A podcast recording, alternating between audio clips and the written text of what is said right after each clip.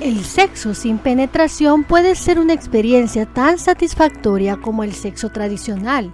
Estoy aquí para explicarles cómo una pareja puede disfrutar del sexo sin penetración y los beneficios de hacerlo.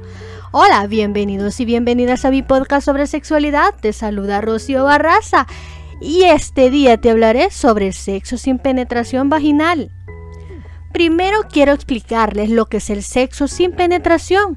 Esto se refiere a cualquier actividad sexual que no involucra la penetración de una parte del cuerpo en otra. Esto incluye besar, abrazar, tocar, frotar, chupar. Puede ser realizado entre dos personas de cualquier orientación sexual. La abstinencia no significa lo mismo para todas las personas, que lo pueden confundir con el sexo sin penetración. Para la mayoría, la abstinencia quiere decir no tener sexo con nadie. Algunas veces, las personas usan la abstinencia como un método anticonceptivo para evitar un embarazo. La abstinencia evita el embarazo porque si no hay sexo, no hay contacto del semen con la vagina, de modo de que los espermatozoides no puedan llegar al óvulo y el embarazo no pueda ocurrir. Si eres abstinente, siempre el embarazo no puede suceder. Cualquier persona puede ser abstinente, sin importar su edad, género, su sexualidad o las experiencias sexuales que hayan tenido. Las personas pueden ser abstinentes de vez en cuando y sus motivos pueden cambiar con el tiempo. Algunas personas son abstinentes durante toda su vida. Puedes elegir ser abstinente cuando quieras, incluso si tuviste sexo antes. Algunos ejemplos del sexo sin penetración vaginal son besarse, hacerse masajes, masturbarse, usar juguetes sexuales con tu pareja, frotarse mutuamente y hablar sobre sus fantasías. Hay muchas maneras creativas de tener placer sexual con el sexo sin penetración vaginal. Sin embargo, ten en cuenta que en algunos tipos de sexo sin penetración vaginal se puede transmitir enfermedades de transmisión sexual.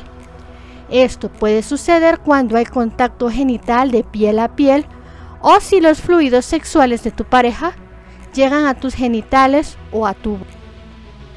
Las personas también pueden elegir tener sexo oral o anal. Ni el sexo oral ni el sexo anal producen embarazos, a menos que el semen se derrame en la vagina.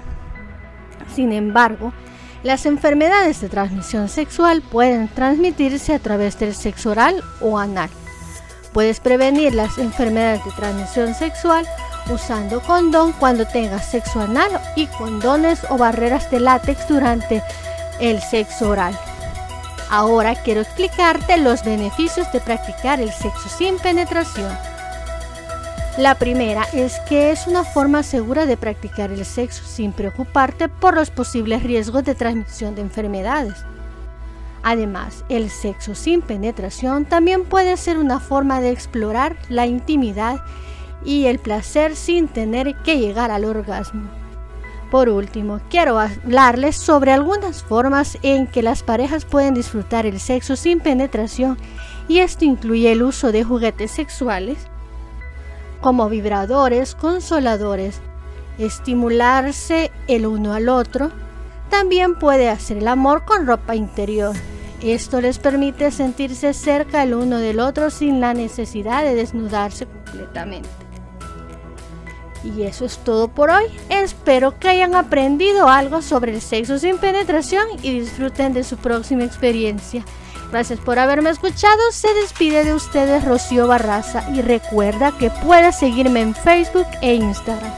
Búscame como @chiquichiquipodcast, donde subo allí curiosidades sobre sexualidad. Si te ha interesado mi contenido, pues te invito a que te suscribas y continúes disfrutando de este contenido. Para la próxima semana te invito a que me escuches nuevamente cada viernes. En esta sexta temporada me despido con esta frase: la imaginación es al sexo lo que el viento al saco.